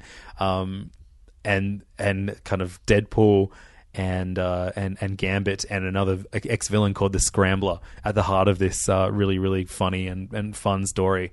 Uh, I think Ben Acker and Ben Blacker should be given the give be allowed to write these you know stories that aren't necessarily solely about Deadpool but involve him because they definitely write him a lot less annoyingly that than he's than he's you know you know Deadpool is the most popular he's ever been right now. Um, he's more popular than he ever was in the '90s right now, and I feel like that with that comes like a new degree of cockiness that some some, some writers just feel they have to write him with. But uh, I think that they dial it down enough in this, and uh, this is a really great miniseries. Definitely pick pick up the trade of Deadpool v Gambit when it comes out. Um, another one of my absolute favorite uh, Marvel books that came out this week was uh, Power Man and Iron Fist number eight, written by David F. Walker, art by um, Flaviano and Sanford Greene.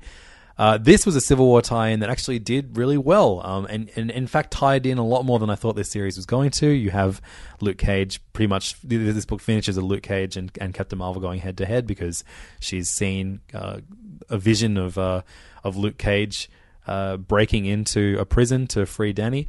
Uh, I just think you know a lot of comics are, are, are, especially. I mean, David David F. Walker. We sing his praises a lot with um, what he does with Nighthawk and and what he does with Power Man and Iron Fist.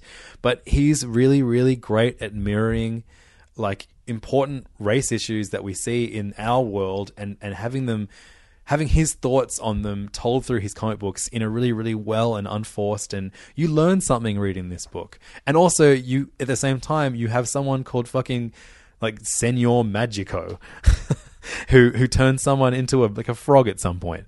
Uh, so I just think this this book is you know it it can do the wacky, it can do the sincere, and uh, it's it's got to be. Know, it, it, David F. Walker is one of my favorite writers of the, of the, year, and he's only written two books, both of them are superhero books.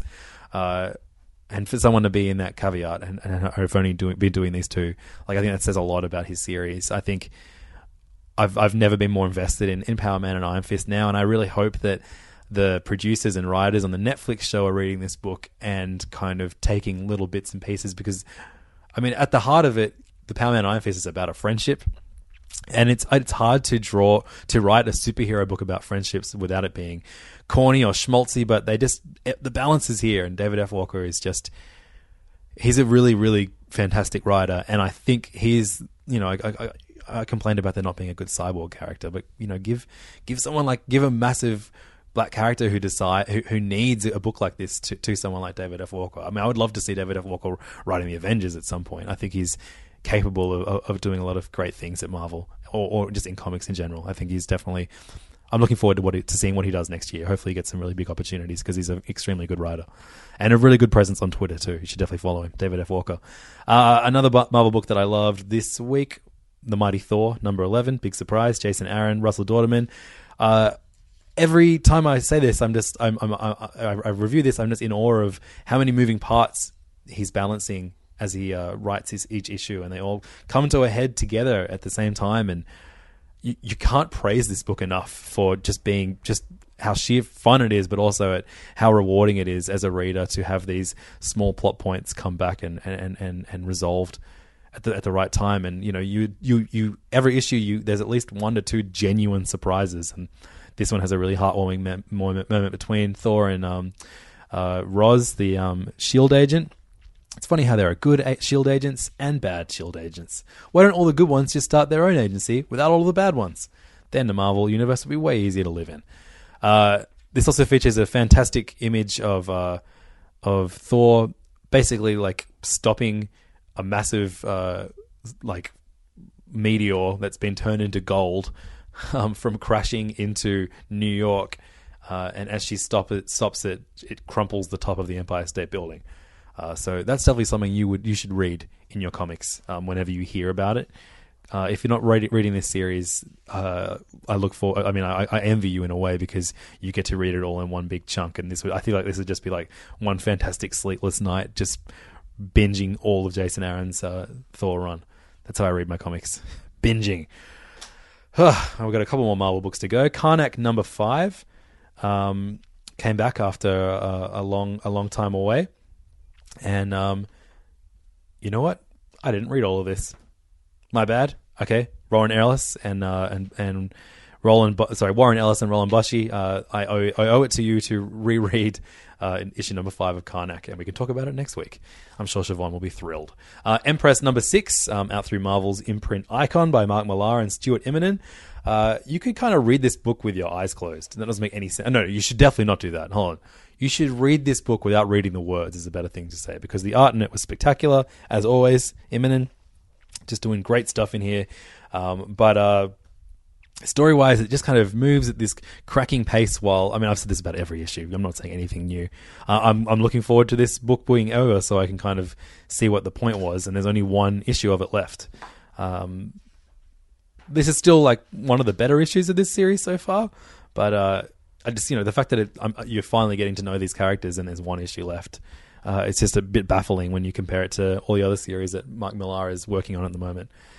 So yeah, um, Extraordinary X Men. I've not been reading at all, but I did read the annual number one that came out this week, written by uh, two writers who are not kind of regularly writing the X Men at all. So uh, I wonder if they did any good. Uh, Ollie Masters and Brandon Montclare wrote this one with art by Carlo Barberi and Rosie Campe. Um, so, I mean, the story in this, in which um, the X Men have to, actually, the X Men have to uh, break into a jail to save two X Men criminals, like criminal mutants. Uh, basically, break them out because a Terrigen mist cloud is about to go over the prison, and uh, the Terrigen mist cloud has been making mutants sick or dead. Um, so, and there's nothing that, that, that, and so Storm's trying to do it the diplomatic way by appealing to the um, the government, um, and they're they're not having a bar of it, so then they have to do it the the X Men way and break in.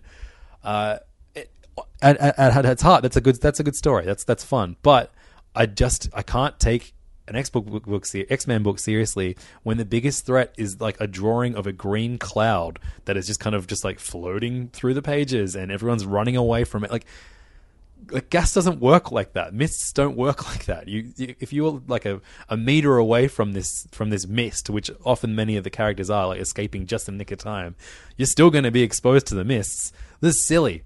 This is real silly and it's real dumb. And I cannot wait for this Terrigen mist hurts mutants bullshit to be over. But also, I am not looking forward to the Inhumans versus X Men event, which I'm going to inevitably read every issue of and complain to you. So I apologize in advance, but not really. They're still comics. I still love them. Uh, the Trial of the Astonishing Ant Man by Nick Spencer and um, art by uh, Brent Schoonover with uh, Ramon Ramon Rosanas.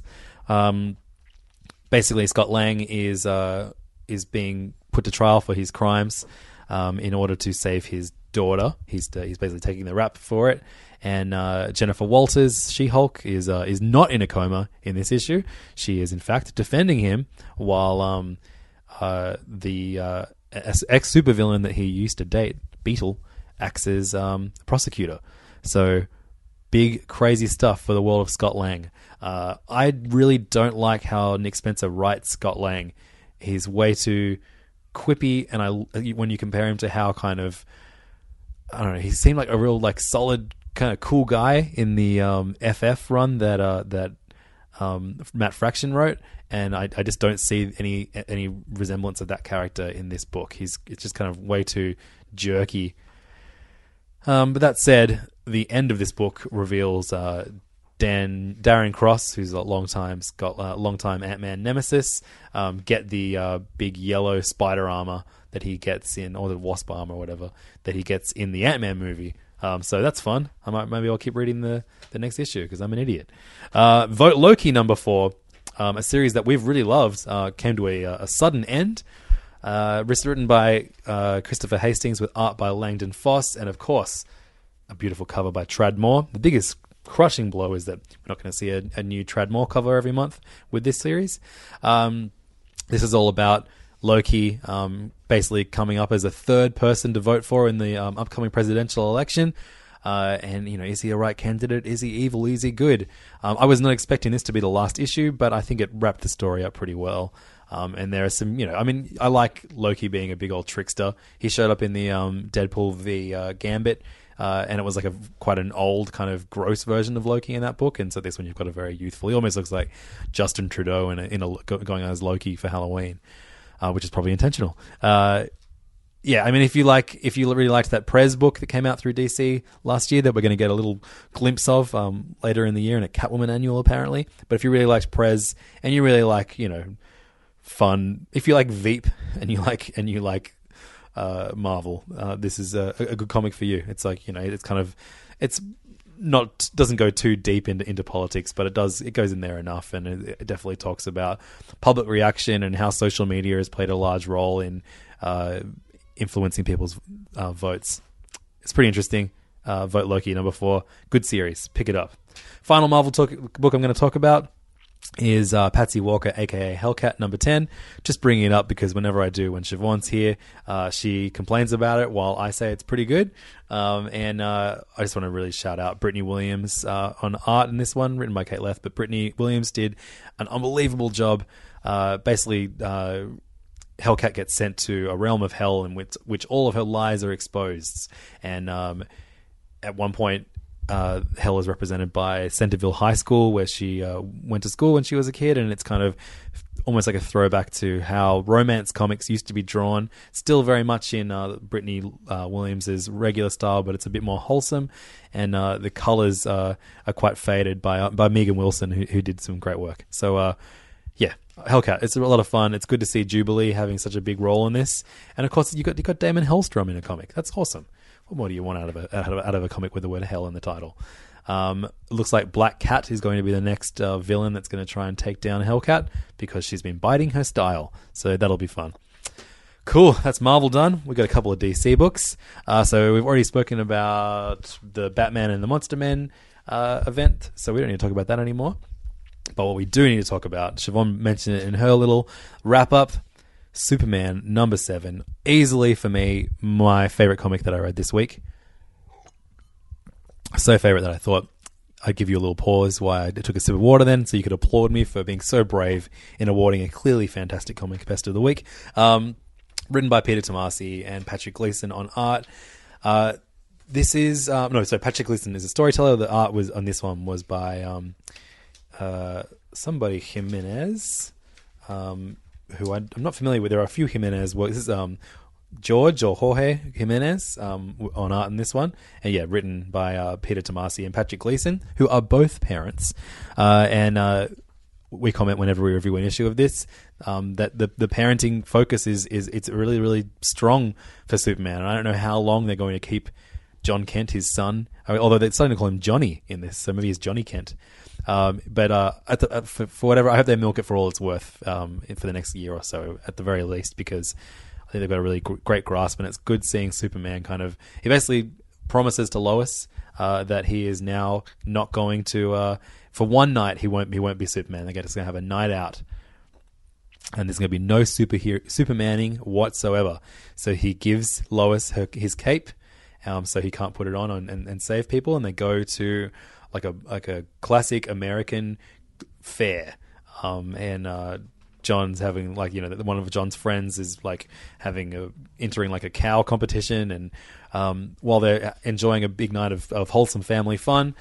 Uh, Clark hears that uh, a bunch of pe- bunch of young hoodlums are going to uh, try and rob the carnival, and uh, they've got weapons, and he knows people are going to get hurt, so uh, he just tries to f- figure out a way that he can stop them. And uh, I mean, you, you, you know what's going to happen. Um, he does not don the Superman um, cape. He instead dons a, a, a, suit of armor that he finds in one of the uh, stalls at the carnival. But it's just like, it's just it's it's the exact kind of wholesome Superman story that I want to read. I don't care about Superman getting pummeled by a krypton fisted uh, Batman. That's so boring to me. I want Superman to try and be the best man that humanity can be, and uh, that element of Superman is what what I love about the character, and uh, this has it in spades. Uh, yeah, this was just a perfect a perfect issue, a one shot that you can just uh, give to anybody. Give it to the, buy this comic and give it to your dad, and be like, "Hey, Dad, remember when Superman was cool?" And he'll be like, "No," and you're like, "Dad, read this comic," and um, then uh, you'll just have a great dinner with your dad. Uh, so that is that book. And then the other DC book that I read this week was Aquaman number seven. I sung the praises of this book um, and stood up for it when it was uh, not as good as I thought it could be. Written by Dan Abnett. Art on this one by um, somebody Eaton, um, Scott Eaton. and uh, I stood by this book for six issues, and this book, this issue, made me go, I don't want to read this book anymore. So um, I think six issues is my Aquaman threshold. Uh, it did not do anything inherently wrong or boring. Uh, I just don't care. So that, that's it. That's the end of my DC reviews. Home stretch now, guys. Uh, this is the most comics I've ever reviewed on my own in my life. Um, how about you? Let me know. So I've already reviewed Archie. Um, Dark Horse had an incredible week this week. Um, Siobhan mentioned that she loved Black Hammer, and I love it too. In fact, this could be my favorite book of the year, maybe one of them. I don't know, top ten, I guess. It's a pretty weak thing to say about something that I love so much, but uh, there've been a lot of good comics this year. Uh, of course, this is. Um, uh, Jeff Lemire and Dean Ormston teaming up with Dave Stewart on colors to tell a story about a group of superheroes who are stranded on a boring farm and everything's really boring and they can't be superheroes and they can't get back to their original land. But uh, they are a, a, group of, you know, you, you, could compare a lot of these characters to members of the Justice League. And this one, this book kind of tells the backstory of the one who's, I guess you could compare to Martian Manhunter. And uh, this was terrific. Just so awesome. Um, you, have seen Martian Manhunter's uh, origin stories told quite a few times, and this puts a few interesting spins on it. This this alien who's always trying to fit in and doing the wrong thing, and uh, really trying to figure out his emotions, and doesn't want to be seen as a monster, but lets his monster side come out when when humanity doesn't understand him.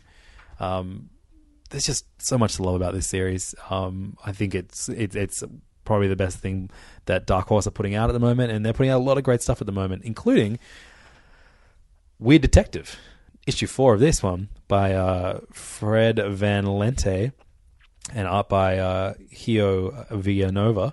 Um, this uh, this is a comic that I always see towards the bottom of my pile. I don't know why I leave it there, and I think, um, oh man, um, I got to read this one because of uh, the show I do in which I read all the comics, and I actually end this end every issue going like, oh no, that's right. I love this book. This book is really cool and has so many wild ideas in it. How could I not love it? Why don't I read this sooner? Um, this uh, really did some great world building um, and r- wrapped up some of the kind of weirder mysteries that uh, that our our weird detective is trying to solve. Um, and of course, his partner is figuring out just how weird he is and the ties to the alien race. So she doesn't she's not doesn't know that he's an alien yet, but she's getting close to figuring out that something's up she just thinks he's corrupt at this point. Um, but uh, I, I just love that, like you know, he, his best friend is a talking cat, or you know, a, ta- a cat that he can communicate with, and the cat's just this dick. it's like, um, you know, when when, uh, when the cat realize the cat realizes that uh, um, the annoying partner might be gone forever, and the cat says to the weird detective, "She's out of your hair forever. I think we should celebrate with cat food, or I will, or I will. Honestly, I don't care what you do." Um, I butchered it. Sorry, sorry to the talking cat and weird detective. Uh, this uh, book really ends with like it looks like he's going to try and be not just a good detective um, and, a, and, a, good alien. He's trying to going to try and be a good partner, which is uh, interesting. You know, I want I love friendship in comics, and it looks like he's going to try and be a good friend, and that's cool to me. Depth Depth or Department H, depending on how you want to pronounce it. Um, Matt Kindt and Charlotte Kindt, Sharlene Kindt, his wife, uh, doing um, uh, writing and art on this one. This is that fantastic um, underwater mystery book in which uh, every issue is one day in the life of um, the daughter um, who's gone deep, deep underneath the sea to a um, underwater scientific facility to to find out who murdered her father. Um, and uh, this has gotten way crazier than I thought it would. Um, a lot faster than I thought it would, and it's great because uh, Matt Kindt's really scratchy style and and Sharlene Kindt's great watercolors look fantastic when they're doing some great, um, you know, frantic action scenes. Uh, but uh, yeah, I, I, thought there'd be a lot more mystery solving, and it looks like th- this issue ends with her um, apparently solving, getting getting a prime suspect. So there is that, but. Uh, it's one of those things, you know, at the end of Gravity, the movie with Sandra Bullock, how she like gets to Earth and then like she fucking catches fire and then almost drowns and then almost runs out of air and then like he just the world just keeps shitting on her. The world just keeps shitting on the main character in depth, and I kind of just wanted to catch a break. So hopefully she does in issue number seven. Uh, finally, from Dark Horse, Kingsway West number two, which is the uh, Greg Pak written um, western set in uh, in uh, like I guess like the late 1800s. Um, it's like the, oh, there's a war between the Chinese, the Mexicans, and the Americans. They're about to enter the fray, and it's all about red gold, which grants people superpowers. Um, our uh, our main our main character Kingsway West is um, is trying to find and save his wife um, using, uh, and he, he's uh, he is Chinese and uh, his wife is Mexican, and so that they're, they're both sides of his, of their lives are at war with each other. Um, this is interesting. It's a cool book. I, I think uh, it's still kind of hasn't built the world enough for me to be fully invested. Um, but uh, the Americans are kind of establishing them, establishing themselves as like possibly the more evil of the three uh, people at war with each other. No fucking surprises there, am I right? Cool. That's all Dark Horse. Image this week put out a very tiny two comics that I read. Uh, the first of which was Rumble number 14, um, written by um, John Arcudi with James Harren. And uh, I realized this week how good it is when, when like, basically they spent 10 issues really building this world really introducing you to all these crazy characters and the folklore and this you know potentially millions of years old of history that, that, that comes into play in this in this book with all the supernatural elements and when I was reading that, I was like, you know, you forget key elements in the first few issues, and you're going to go back and like, oh, well, who's that again? What's that weird little demon called? But now that they've set it up, and I know who everybody is, I know that there's like, you know, at the core of it, it's like a scarecrow. It's a, it's the the soul of a demon from millions of years ago that one one of his one of his enemies has his body and the other enemy has his heart, and so he's trying to get both back so he can be as powerful as he once was. And uh, obviously, none of the other demons want him to do that. Um, but it's set in like a, a, a boring small town in America. Um, and uh, now that they've set up all this crazy world, and you know the essentials, and you know that you know all the characters' motivations, it can just do these big chaotic action scenes with just like hundreds of demons, and big smashes, and sword fighting, and beheading, and uh, this was a really really fun issue. Uh, similarly, number issue number fifty eight, the third last issue of Chew by uh, John Layman and Rob Guillory. Uh, I recently caught up on this, so I'm finally, for the first time in sixty in 50, 58 issues, I'm reading this book uh, month to month, just in time for it to end. Equal parts heartbreak and equal parts comedy, which Chew does really well. It started out as as a really great comedy book about you know, chickens being outlawed and the world of Cibopaths who um, all have different superpowers that come out through eating um, and food. Uh, and uh, it looks like in order to save the world, um, Tony Chu, the main character, has to eat all of the other Cibopaths so he can take their powers. And unfortunately, his wife is a Cibopath too. So what's he going to do? I don't know. It's very exciting to see what's going to happen. Um, it ends on a pretty oh shit moment. Um, and uh, apparently, the last, the final issue is like going to be a big double issue. So there's still stacks of story. Um, if you have money and time to spare, I uh, recommend you do what I did and just binge all of Chew, uh, so you can read uh, these final issues live with us. Um, yeah, give John Layman and Rob Guillory a couple bucks for uh, for committing to this story and this excellent story for as long as they have. Um, I, I, don't want this to end, but again, very excited to see what's going to happen. Uh, cool. I've got a few more comics to go. Let's go a, few of the last IDWs I read. Um, Jack Boot and Iron Heel. Again, another comic that I let linger at the bottom of my pile for way too long and then realized, oh, wow, this is like actually a surprisingly awesome, awesome book. Uh, so it's about a uh, a soccer player who is now a um, a soldier who gets imprisoned by Nazis in World War II.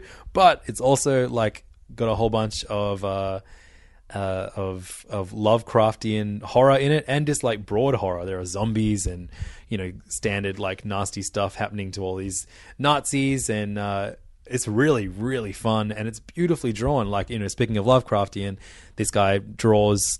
His drawing and shadow work and coloring is, is very, very reminiscent of um, Mike Mignola. So if you've been missing that since Hellboy in Hell finished, highly recommend this book. Like, I don't know what, what's going to happen with this. It's still quite goofy and fun, but uh, Jack Boot and Iron Heel, I, I, I really like this series. This, this is uh, going to be read way faster next month it comes out.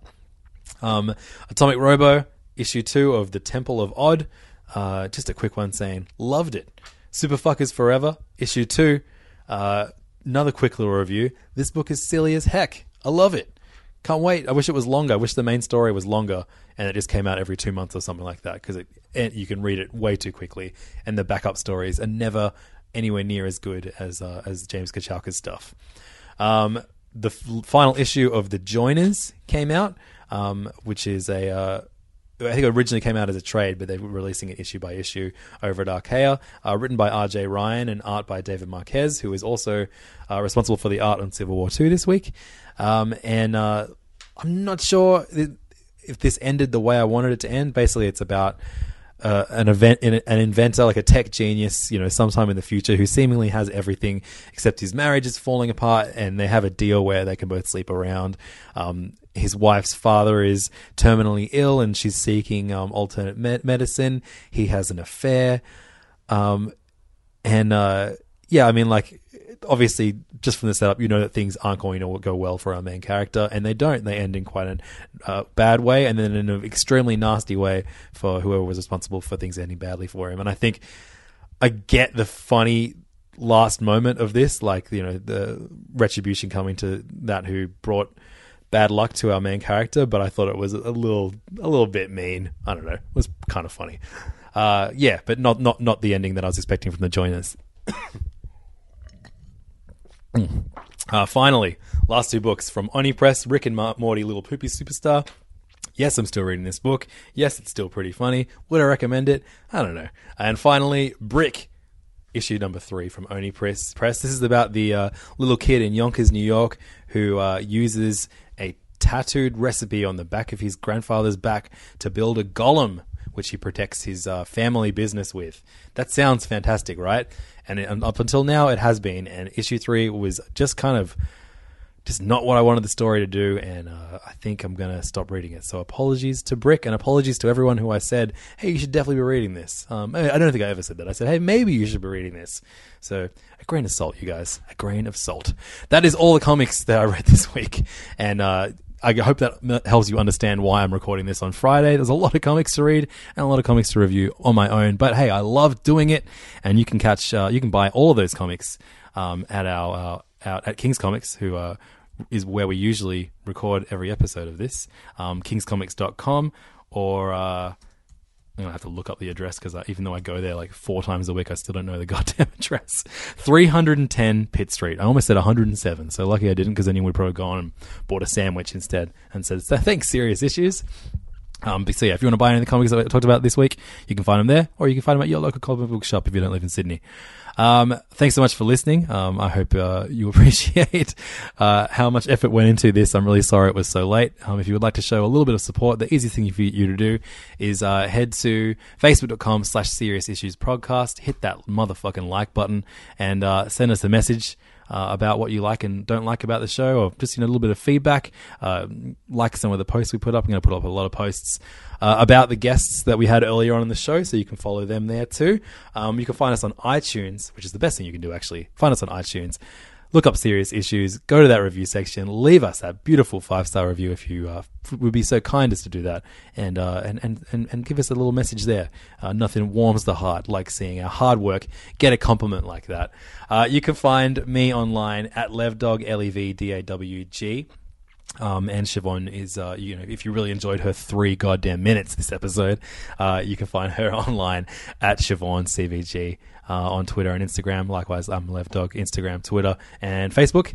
Um, and you can find Serious Issues on Twitter at serious underscore underscore issues. Thank you so much to uh, Jordan, Lucy, and Eleri for uh, joining us at the start of the episode. I really hope you enjoyed that. And uh, again, uh, um, you can find them uh, through our page if you want to follow them in the future. Thanks so much for everyone at Junkee for having me at the junket. It was uh, awesome to talk comic books there and amidst all the very important issues that we also talked about at the conference.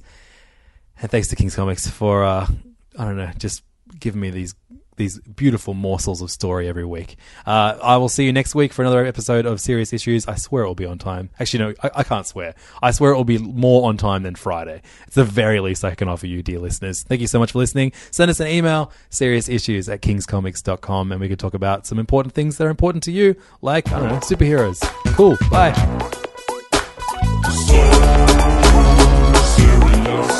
Hey, this is Levins. Thanks so much for listening to Serious Issues. If you're not completely sick of my voice by now, why don't you check out one of my other podcasts? One is called Hey Fam, and it's about comedy and pop culture, so like comic book movies and comic book TV shows, all that kind of thing. The other one is called The Mitchin, and it's all about the uh, food and bar scene in Sydney. You can find both of them on iTunes or download them directly at yolevins.com slash podcasts. Thanks so much for your support, and I'll see you next week. Bye bye.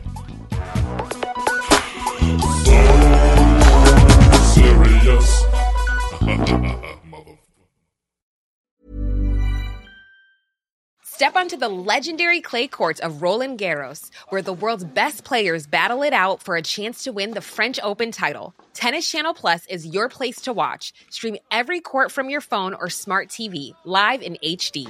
Don't miss a moment with daily live coverage and match replays on demand, beginning Monday, May 20th. Be there for all the unforgettable moments. Stream now with Tennis Channel Plus. Hold up. What was that? Boring. No flavor. That was as bad as those leftovers you ate all week. Keke Palmer here, and it's time to say hello to something fresh and guilt-free. Hello Fresh. Jazz up dinner with pecan-crusted chicken or garlic butter shrimp scampi. Now that's music to my mouth. Hello Fresh. Let's get this dinner party started. Discover all the delicious possibilities at hellofresh.com. Planning for your next trip? Elevate your travel style with Quince. Quince has all the jet setting essentials you'll want for your next getaway, like European linen, premium luggage options, buttery soft Italian leather bags, and so much more. And is all priced at 50 to 80% less than similar brands. Plus, Quince only works with factories that use safe and ethical manufacturing practices. Pack your bags with high-quality essentials you'll be wearing for vacations to come with Quince. Go to quince.com/pack for free shipping and 365-day returns. When it comes to your finances, you think you've done it all. You've saved, you've researched, and you've invested all that you can. Now it's time to take those investments to the next level by using the brand behind every great investor, Yahoo Finance. As America's number one finance destination, Yahoo Finance has everything you need, whether you're a seasoned trader or just dipping your toes into the market. Join the millions of investors who trust Yahoo Finance to guide them on their financial journey. For comprehensive financial news and analysis, visit yahoofinance.com, the number one financial destination, yahoofinance.com.